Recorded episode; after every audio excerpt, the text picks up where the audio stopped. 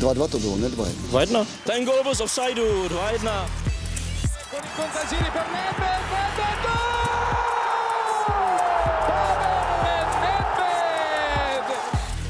se nebavím o tom, že to byl fotbal nahoru a dolů. Proč mi dáváte takové otázky? Gol neplatí a je to pokutový kov pro Slavy. Rozhodčí si z nás udělal Sparta už po deváté v řadě nevyhrála v Plzni a podlehla v dalším klíčovém utkání. Na Plzeň letenští ztrácí už 12 bodů, na Slávii dokonce 15 a tak se musíme podívat na to, čím je špatný spartianský vstup do sezóny způsobený, proč tým pořád tolik bojuje se zraněními a jak tuto situaci ustojí trenér Václav Vílek.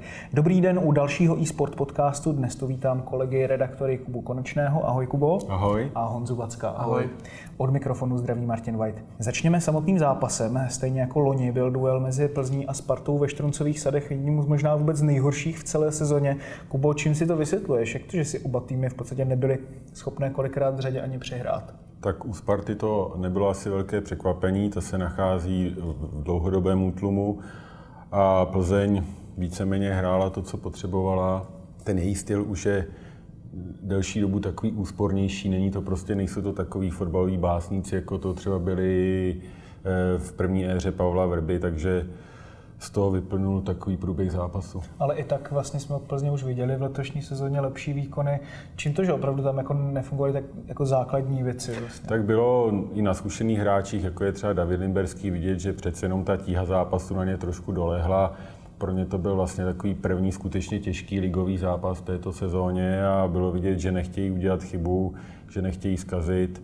K tomu se třeba Janu Kopicovi nedařilo tak, jako se mu dařilo v předchozích zápasech a když se tohle všechno poskládá do mozaiky, tak z toho vyjde takový šedivý výkon. Hmm, Proč z té bramboračky, kterou třeba Plzeň předváděla a Sparta měla více, alespoň střel na bránu, možná i víc šancí, když se můžeme bavit jako o tom, jestli měla víc tutovek, větší držení míče, nedokázala vlastně vytěžit víc? No, protože Sparta je stavu, jakým je, takže, takže Sparta si myslím, že hrála maximum, na co v té chvíli má protože nepředvedla asi úplně své optimum. Myslím si, že hlavně před zápasem spousta lidí čeká, že to bude jednoznačnější záležitost, než že to nakonec bude víceméně zápas 50 na 50, tady rozhodne jedna, jedna hloupá chyba. Samozřejmě za normální situace bychom mohli mluvit o tom, že Plzeň byla včera, včera k poražení, ale ne tou Spartou, tou současnou Spartou, to určitě ne. Každopádně zasloužila si Sparta víc než tu porážku 0-1. Teda. To je, já tady to nemám rád, takový jako zásluhy. Samozřejmě můžeme se o tom, že Sparta skoro ve všech jako statistických údajích byla lepší než Plzeň, na druhou stranu udělala prostě tu jednu klíčovou chybu a, a sama se neprosadila, takže já bych na nějaké jako zásluhy moc nekoukal, prostě Sparta to nezvládla, prohrála. Takhle Plzeň dala vlastně tři góly, to minimálně ten, teda, ten první gól Lukáše Hejdy, ten byl minimálně sporný, který neplatil pro údajný faul Radima Řezníka Radima na Martina Frýdka, když to, když to spíš obráceně.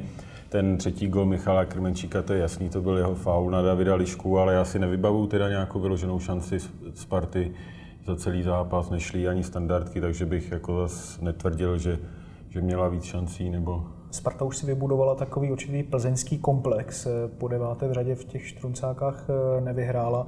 Eh, stejně jako loni se tam vlastně porazila sama, taky vlastně vlastním gólem stopera.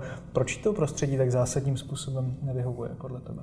Já bych neřekl, že je to jenom případ Sparty. Špatně se tam třeba hrají Slávy, což potvrdila letos na jaře, kdy tam po hodně špatným výkonu na své poměry prohrála taky 2-0 ale platí to třeba i pro Plzeň, které se zase, zase hraje špatně na Spartě nebo na Slávy, kde obvykle taky dostává příděly. Prostě ty eh, silné týmy jsou v domácím prostředí velmi silné, to prostředí na ty soupeře nějakým způsobem působí, plus vlastně i ta historická zkušenost, i když to ti hráči popírají před zápasem, že na to nemyslí, tak prostě ti, co to zažili, už na to myslí, jednou, minimálně jednou, dvakrát tam dostali na budku a jedou prostě tam s tím, že velmi pravděpodobně tam dostanou zase. Hmm. Měla Sparta něco v tom zápase udělat jinak jako vzhledem k tomu, nebo to třeba nastavení toho týmu, rozestavení sestava byly v podstatě správné? Bylo to nejlepší, s čím Sparta mohla vyrukovat? Já si myslím, že trenér Rílek sestavu tentokrát trefil, byť já si dobře představit, že by tam ještě byly nějaký, nějaký drobný úpravy, abych třeba upřednostnil Davida Hanska před Martinem Friedkem ale jinak si myslím, že v zásadě, v zásadě trenér z toho, co měl k dispozici, tak, tak ten tým jako sestavil, sestavil dobře a podle mě i Sparta, Sparta jako neměla úplně špatný jako tu taktiku do toho zápasu. Oni, oni samozřejmě chvilku se hledali, prvních 15 minut byla Plzeň výrazně lepší, ale po 16 dostali se do šancí a, a Sparta se postupně jako do té hry dostala a od nějaký 25 minut to byl opravdu byl z pohledu 50 na 50 zápas. To, že pak to samozřejmě ovlivnilo ta chyba, to je jedna věc. Na druhou stranu nevíme, jak by to vypadalo, kdyby ten gol nepadl. Třeba by Plzeň přetlačila, Otázka, jestli na to včera měla, aby, aby opravdu ještě jako víc přidala, ale tady z toho pohledu asi Spartě těžko, těžko něco vyčítat. No. Tak samozřejmě můžeme i vyčítat spoustu věcí, hlavně strany do ofenzivy, protože Sparta tam měla spoustu jako nadějných, nadějných rozhraných situací, kterých, který ona prostě nedovedla z té polobrankové šance do té vyložené příležitosti. Tam snad, jestli měl jednu opravdu velkou, velkou šanci, což je zavře strašně málo. Takže tam si určitě myslím, že měla včera, včera Sparta jako největší deficit, že to řešení té útoční fáze bylo špatný. Základní sestava možná, na druhou stranu na levešce byly v podstatě jenom dva ofenzivní hráči, za to hned pět defenzivních. I vzhledem k tomu, že David Moberg, Carlson, Talben Chaim vlastně hráli dopoledne za juniorku proti Táborsku. Jak si tohle to má člověk vzít? Měl tam mít třeba trenér Jílek nějaké hráče z juniorských výběrů? Je to úplně jednoduchý, jako stačí se podívat na Marotku Sparty, vlastně Sparta v tu chvíli má vlastně na Marotce. Jasně, ale i tak jakoby tam přece ti dva hráči byli. Ano, ale kdo sleduje pozorně zápasy Sparty, třeba i zápasy B týmu, tak dobře ví, že Tabenheim a David Moberka jsou v současné situaci jsou nevyužitelní pro A tým Sparty, jako nemají absolutně čím, co jí nabídnout, čím tým pomoct, v případě se na to bude v hlavě. On i včera v zápase s Táborskem patřil k nejhorším. Tabenheim taky střídal v poločase, takže ano, můžeme, pokud se mluvíme o jménech, tak dobře, ale reálně v tom utkání oni by Spartě s vysokou pravděpodobností nepomohli a, a Sparta prostě i tím, že jí vypadly vlastně dva středoví záložníci defenzivnější, Krejčí s Manžekem, tak trenér Jílek prostě nasadil možná ofenzivnější variantu do středu pole a tím pádem už pak neměl na to dostřídání. Ale říkám, je to hodně...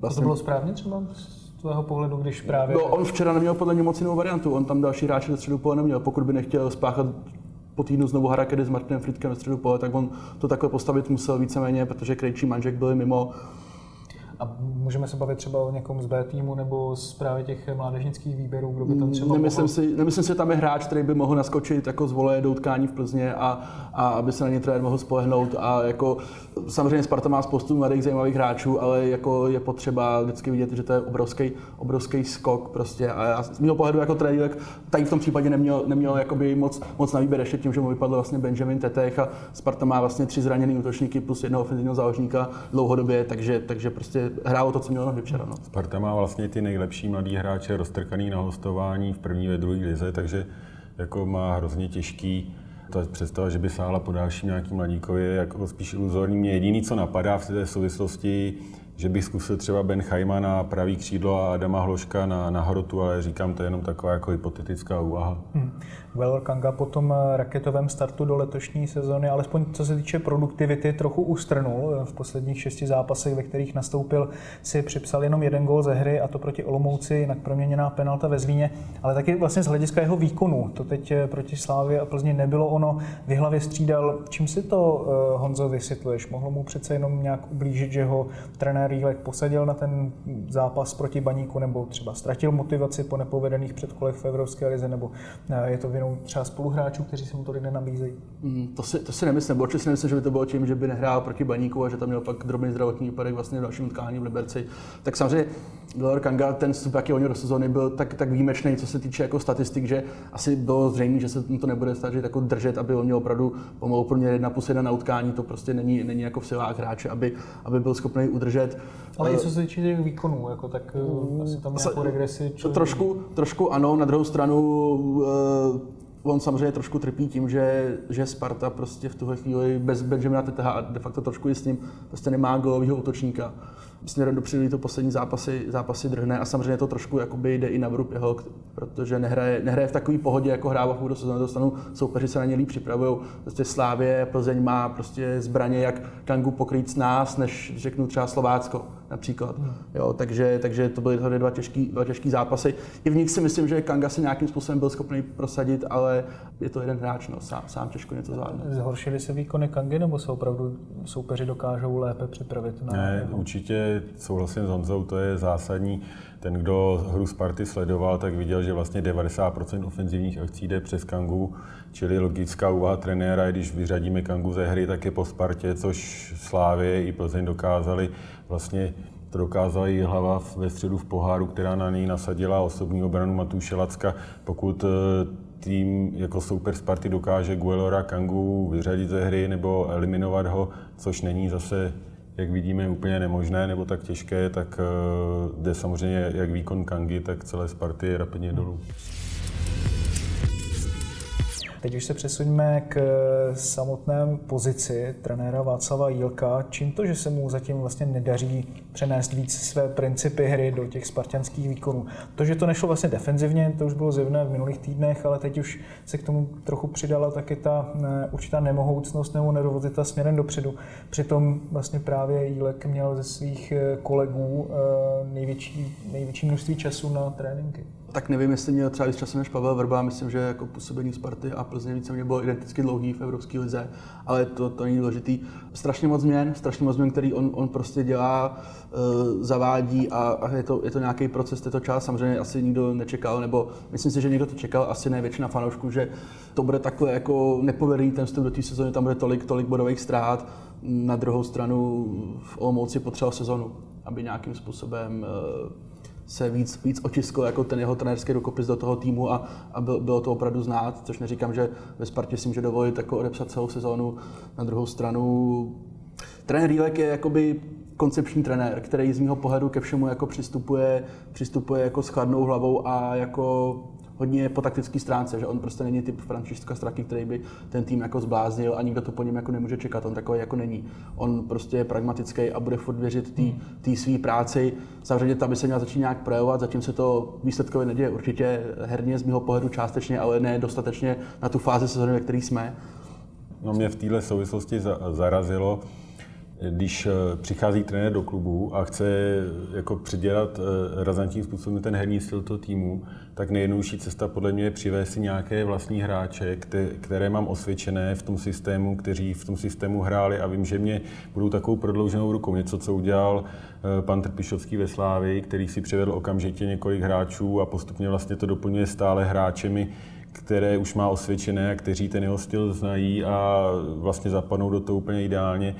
Eh, proto mě překvapilo, že Sparta prostě neudělala Lukáše Kalvacha, že neudělala třeba Václava Jemelku, eh, Davida Housku, Jakuba Plška, neříkám všechny, ale prostě minimálně jedno dva hráče, o které by se ten trenér mohl opřít, protože učit vlastně číst, učit, učit, hmm. učit abecedu 22 hráčů najednou je prostě strašně složitý a je, na těch výsledcích Sparty je to vidět. Samozřejmě třeba s Michalem Trávníkem eh, měl eh, trenér Jílek zkušenosti už z 21, ale, a také s Martinem Haškem, ale přece jenom eh, tohle je určitý argument, který se nabízí. Usiloval trenér Jílek o to, aby si přivedl někoho z Olomouce, nebo si opravdu jakoby už od začátku sezóny třeba řekl, fakt fajn, vystačím si s tím, co tady mám, je to dostatečně kvalitní kádr na to, abych s ním mohl hrát fotbal, který chci. Podle informací, co mám já, tak eh, nepadlo vlastně jako ze strany Tradielka žádný požadavek na žádného hráče, že by ho chtěl z Olomouce přivést letě. Jak vlastně teďka teda hodnotíš i slova eh, Václava Jelka po zápase? Prohlásil, že jeho mužstvo pracuje dobře. Můžeme se podívat i na to, co řekl trenér Vrba, že jeho tým po vedení 1-0 neměl důvod hnát se dopředu a že první půle byla fotbalově velmi slušná. Myslí to podle tebe oba eh, vážně, nebo je to jenom alibismus, nebo spíš také jako taktické vyjádření? Tak pokud je o vyjádření trenéra Jilka, tak pokud bychom to stáhli v kontextu toho, co Sparta předvedla v Jihlavě a v derby, tak to můžeme chápat, že opravdu Sparta hrála na poměry těchto utkání dobře být na poměry Sparty v nějakém dlouhodobějším řídku samozřejmě nedostatečně, to je, to je evidentní. Pokud je o Pavla Vrbu, uh, myslím si, to bude Kuba asi líp, a myslím si, že to není v jeho případě poprvé. On v mém pohledu poslední dobou velice často jako mluví o kvalitě zápasu a že, a že by ocenil soupeře, že soupeř chtěl hrát fotbal a tady to přijme, že to říká jako hodně, hodně často, do jaký míry to opravdu myslí vážně a do jaký míry to je nějaká jako fráze, nedokážu říct, ale jako pokud on včera v prvním poločase viděl jako dobrý nebo zajímavý fotbal, tak, tak si dovedu představit, že byl asi jeden z mála, hmm. co to utkání viděli. Když se ještě na chviličku právě dostaneme k Plzni, tak eh, Viktorka teďka po páté v řadě vyhrála. Znamená to, že je krize eh, ve Viktorce zažehnána? Podle všeho jo. Jde i o to, jak se třeba vyjadřují hráči, že jo, včera na tiskovce Michal Krmenčík jako veřejně vyjádřil lojalitu Pavlu Vrbovi, prohlásil o něm, že je to aniž by musel, že je to nejlepší trenér, co tam kdy byl, čili je vidět, prostě, že ti hráči si uvědomili nějaké riziko toho, že by třeba trenér Verba mohl být odvolán a jednoznačně se za něj postavili nejenom řečmi, ale hlavně výkony na hřišti. Mhm. I když samozřejmě tedy na druhou stranu Plzeň čelila třem nejslabším týmům v lize, s Jabloncem měla velké problémy, teď proti Spartě to taky nebylo takové, že by si vyloženě za tou výhrou šla od první minuty a byl jo, ten jako podle mě je to prostě dlouhodobý problém Plzně, na který jako nakonec dojede, protože Pavel Vrba jako tím vyjádřením vlastně v momentě, kdy hraju proti jedné z nejslabších Spart eh, v historii, vedu 1-0, tak jako eh, pokud ten tým aspiruje na titul, což Plzeň aspiruje, tak by se měl snažit to soupeře dorazit, dát mu další góly a ne víceméně to uhrát na 1-0 jako, a ještě se tím v vozovkách chlubit. To je přesně to, co Plzni to stačí v naší soutěži, a bude jí to stačit bohatě na to, aby třeba Slávy dechala na záda až zase do konce sezóny, stejně jako v minulém ročníku ale přesně na to dojede potom, na tyhle nízké ambice dojede přesně na evropské scéně, kde se chce přitom prosazovat. Mm. Já prostě nerozumím tady tomu, podle mě to je evidentní rozpor a když ho necítí trenér Vrba, tak nechápu, že ho necítí i pan Šádek nebo vedení Plzně a trošku ho nějakým způsobem nekoriguje. A necítí ho nebo jenom jako...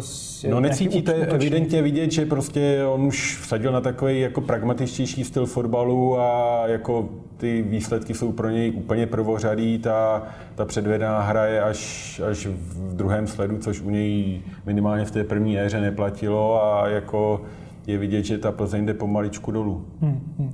A ještě když eh, se právě na tu Plzeň zeptám, tak myslíš si, že už eh, je hodně nepravděpodobné, že by mohla třeba předvést takový výkon jako proti Slovácku, takový vlastně výbuch výkonnostní? Hmm, myslím si, že jo, že skutečně eh, Plzeň na rozdíl od Sparty dobře uchopila to vyřazení z Evropské ligy kdy najela na ten zápasový režim jeden zápas týdnu a v tomhle ona, v tohle jí strašně pomůže, v tomhle ona je hrozně silná, protože se dokáže na ten zápas soustředit, připravit pořádně a minimálně doma určitě ztrácet nebude. Ale, minima, ale nějaká ta představa tedy o té nové éře, kterou by měli zosobňovat ti nové, noví hráči, nové posily, odchod těch starých kádrů, řekněme, tak ten se až tak úplně... Jakoby, ale asi... ne, tak jako jak říkám, Plzeň určitě bude hrát o titul, třeba ho i získá, jako noví hráči se tam nějakým způsobem zapracovávají, ale jako ten vývoj nejde tak rychle dopředu, jak by měl a hmm. podle mě hlavně nejde tím směrem, kterým by Plzeň potřebovala.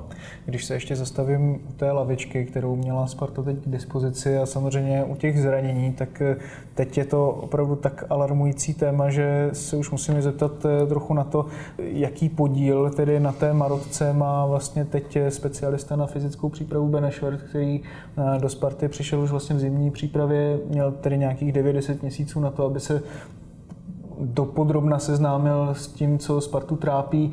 Jak se to teda vyhodnocuje, jaký je vlastně jeho přínos klubu a jak to vlastně tady ta spolupráce funguje? tak na dálku je to strašně těžký říct. Jo. Seře, vždycky je potřeba se podívat jako na původ těch zranění. Podle mě jediný zranění, který nějakým způsobem se dá přičíst tomu, že ten tréninkový jako cyklus během leta nebyl ideální. Andreas Windheim, který prostě začal letní přípravu a velice rychle se jako poranil, poranil sval, což svalový zranění může plynout z toho, že, že prostě ten tréninkový proces nebyl úplně správně provedený nebo správně naplánovaný tam se můžeme bavit o nějaký vině, ať už Bena Ashworta nebo víceméně kohokoliv. To v tu chvíli z pohledu není úplně jako důležitý, že na, kdo, jako kdo, konkrétně třeba by byl ten viník, mohl to být samotný hráč, prostě, který si neřídil třeba pokyny nebo těmi danými objemy, co měl od trenéru. Na druhou stranu Sparta, tam bylo hodně jako souboj nebo jako zranění z utkání, ať už to byl Ladislav Krejčí, ať je to Gerges Manžek, vlastně byl to v létě to byl Martin Friedek prostě po souboji, Uroš Radakovič prostě v Benešově, kdy, kdy mu prošlápli, prošlápli nárt, pak jsou tam u, u, problémy s achilovkou, Bořek dočkal, jo, nechal urvaný koleno. To, to jako nejsou z mého pohledu zranění jako zapříčení třeba špatnou jako metodikou v tréninku, ale hmm. jsou to z mého pohledu opravdu jako zranění prostě zápasový nebo soubojový. No. Takže z mého pohledu se tady to špatně, špatně určitě. Samozřejmě na první pohled to nevypadá dobře.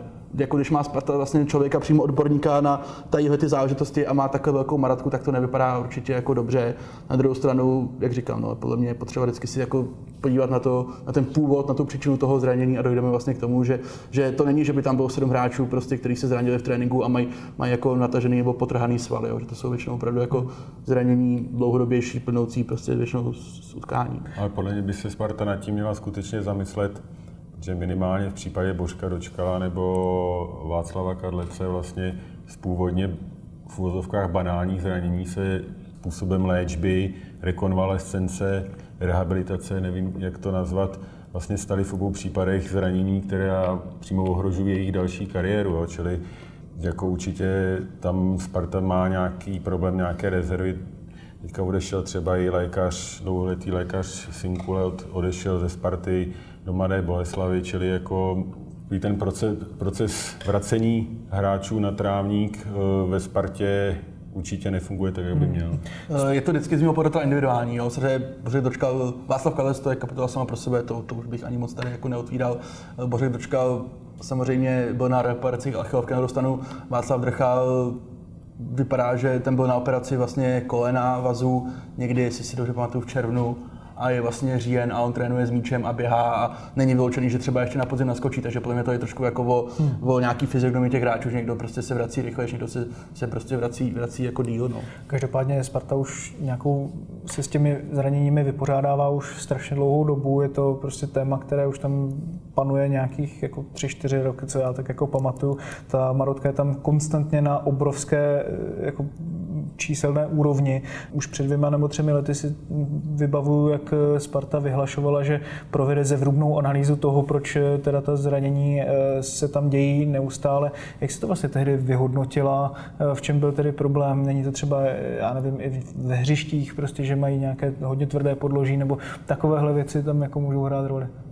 Nevím, jak si to Sparta vyhodnotila, nicméně podle těch výsledků a počtu lidí na Maroce vypadá, že si to buď nevyhodnotila vůbec, nebo si to hmm. vyhodnotila špatně, protože k nějakému zlepšení eh, tam nedochází, když to třeba srovnáme se Sláví, která má mnohem náročnější programy, náročnější styl hry a tak dále a tak dále a má na Maroce dva, dva tři hráče, tak je to skutečně zarážející. Hmm.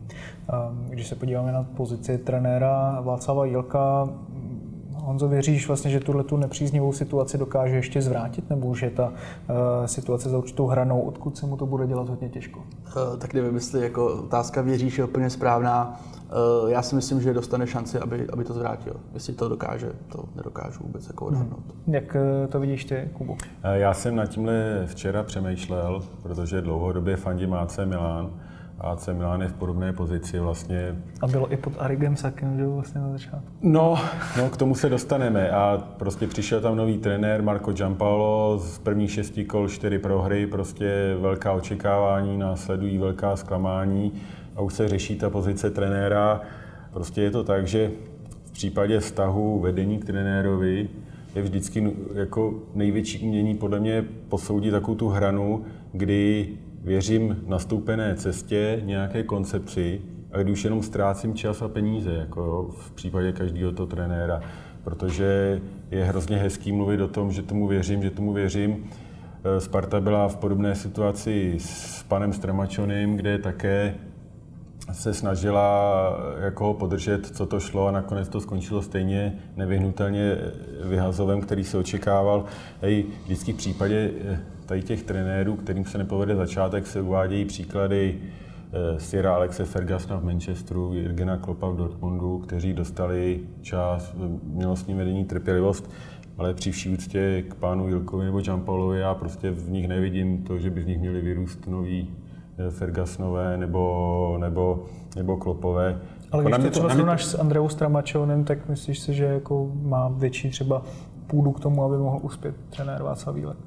to nedokážu posoudit. Jako určitě má větší výhodu v tom, že si ho přivedl sportovní ředitel Tomáš Rosický a předpokládám, že ten s ním bude mít trpělivost a tomu věří. Andrea Stramačony to měl v tomhle pohledu hrozně složité, protože během jeho angažma nastoupil jako sportovní ředitel Zdeněk Šťastný, který mu šel po krku. Tam ta eh, situace byla úplně, úplně opačná, čili jako věřím, že pan Jílek dostane ještě nějaký prostor, ale stejně to na mě dělá prostě dojem to, že nejvíc co drží ve funkci ta jeho tříletá smlouva, která prostě při odhadované gáži 500 tisíc měsíčně, tak to dělá pro Spartu nějakých 18 milionů, kdyby, kdyby došlo k odvolání, takže Spíš hmm. takhle.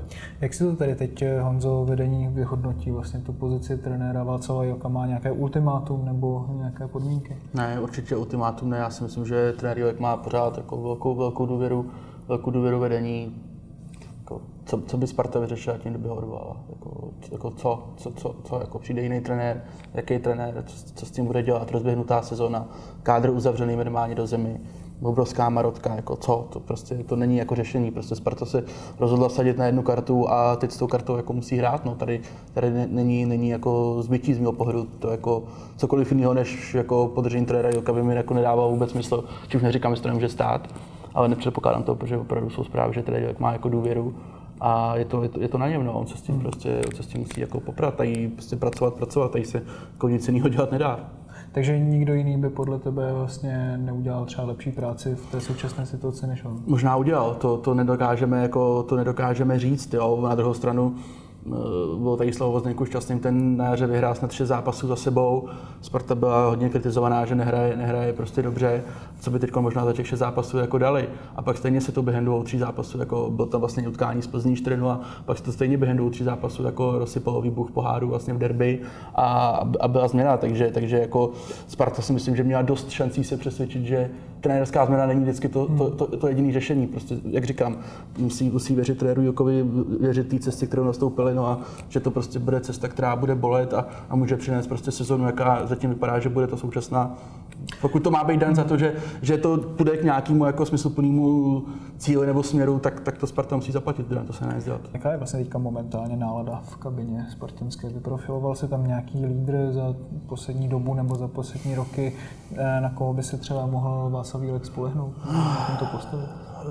Uh, už o tom i byla řeč, myslím, že o tom jde dokonce mluvil že sám, sám trenér. Sparta takového hráče v té chvíli nemá, respektive má, ale ten není jako způsobilý k, k hraní, takže, to takže přesně tak, takže de facto, de facto nemá. Jako lídr jako takový v kabině v tuhle chvíli asi z mého pohledu není, jako opravdu takový ten šéf. Na druhou stranu to je třeba, pokud já bych něco vyčítal Jukovi, tak bych prostě já mu vyčetl to, že svěřil vlastně kapitánskou pásku do roky Martina Frýdka, což já bych jako neudělal. Z mého pohledu Martin Frýdek jako není hráč pro základní sestavu Sparty. A ani si nemyslím, že je to taková jako osobnost, že včera, kdo, kdo byl prostě jako v Plzni a viděl Českovku, tak, tak zatímco Michal Trávník s hlavou nahoru nějakým způsobem byl schopný mluvit, tak, tak z Martina Frýdka, co by kapitána, vypadly sotva, sotva jako dvě věty a ještě to působilo tak jako trošku jako ukňučeně, jako nehodno až jako kapitána Sparty. Já chápu, ta situace je samozřejmě extrémně těžká, že to jako není jednoduché jednoduchý prostě někam přijít a, a jako mluvit o tom otevřeně, ale tak když to zvládne trenér Rílek a Michal Trávník a nezvládne to kapitán, tak to je pro mě nějaký signál, že to není úplně dobře. Takže Sparta jako v tuto chvíli toho, toho, lídra, toho lídra nemá. Hmm. Těžko na začátku, asi hledat. No. Na začátku sezóny byl kapitán Libor Kozák, to taky asi není žádný terno, že jako kapitán. No, a když se právě jakoby zeptám na to, protože samozřejmě ten eh, spartanský restart byl právě trošku jako, eh, řekněme, prezentovaný jako restart, že?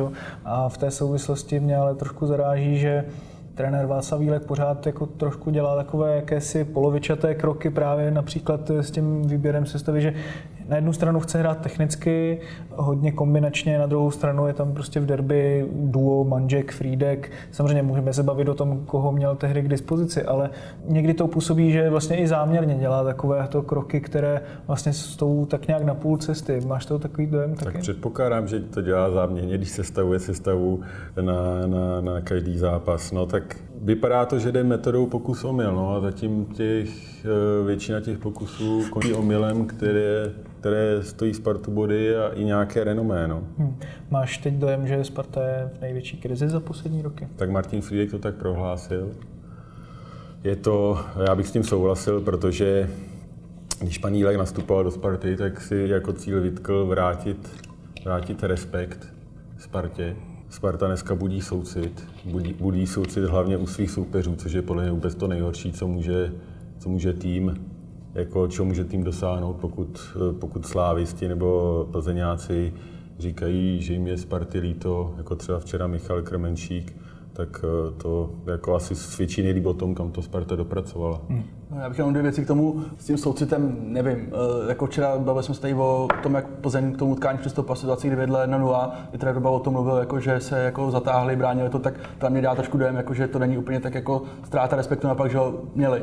Protože kdyby ho neměli, tak přijde další dva góly a Spartu přejedou. Oni, oni zalezli a hráli to na 1 takže to úplně nemyslí, jestli jako je jako nějaký nedostatku toho respektu.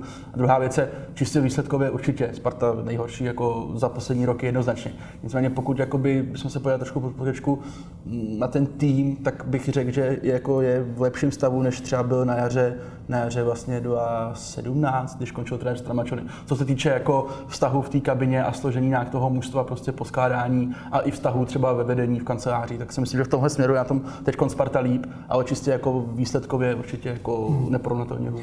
Když se podíváme právě do těch eh, kanceláří letenských, eh, tak co já si tak nějak vybavu v momentě, kdy vedení vyslovilo ještě nějakou důvěru trenérovi, tak mu v podstatě už začalo podkupávat stolečku, takže v tomto ohledu je možná pochopitelné, že zatím nikdo z vedení nepřispěchal s nějakým vyjádřením eh, na obranu trenéra Václava Jelka, ale je podle tebe, Honzo, správně, že zatím vlastně nikdo tu situaci od začátku sezóny, vlastně od začátku vůbec přípravy z spartanského vedení, včetně tedy Tomáše Rosického, vlastně nekomentuje? No, nevím, proč by měl komentovat upřímně. Jako Tomáš Rosický měl dvě tiskové konference v létě, jednu při představování vlastně trenéra Jelka, jednu při zahájení přípravy, myslím, nebo hmm. při před začátkem sezóny. No, no, že to byly právě ty, ty No, kde si myslím, že on jako řekl všechno, všechno podstatný a prostě dokud on neřekne jinak, tak, tak to platí a nemění se to. Uh, bavili jsme se tady o tom, že nikdo z Plzně taky nekomentoval jakoby, situaci, když vlastně Plzeň vypadla v Evropě a nedržel se v lize, jako, které pan Tvrdík má Twitter, takže Slávě je trošku jiný případ, byť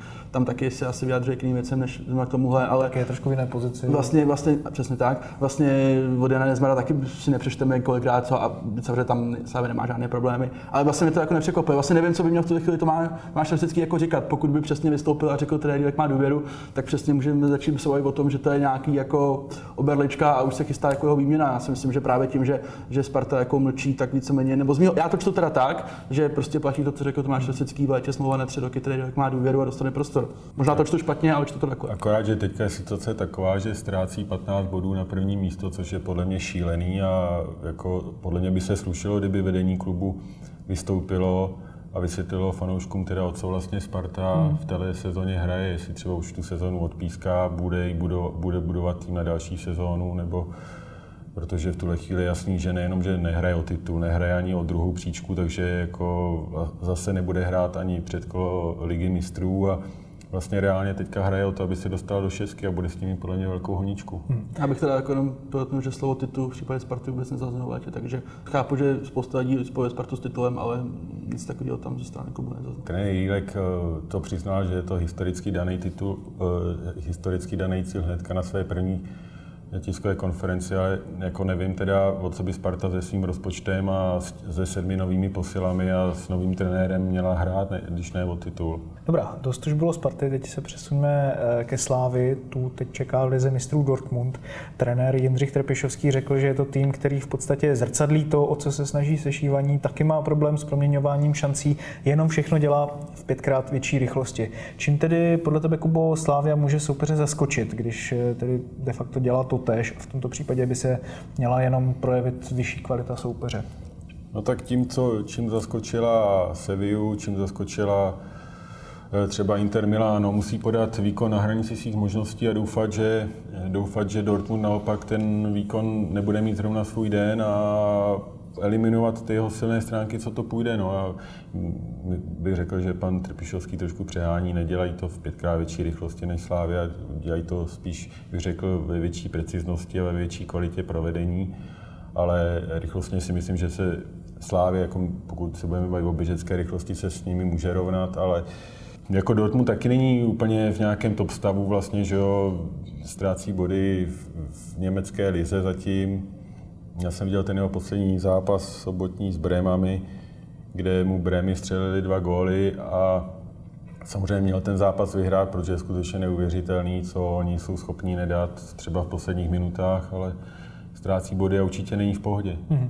Na co si Slávě musí v tom zápase dát podle tebe největší pozor, Honzo?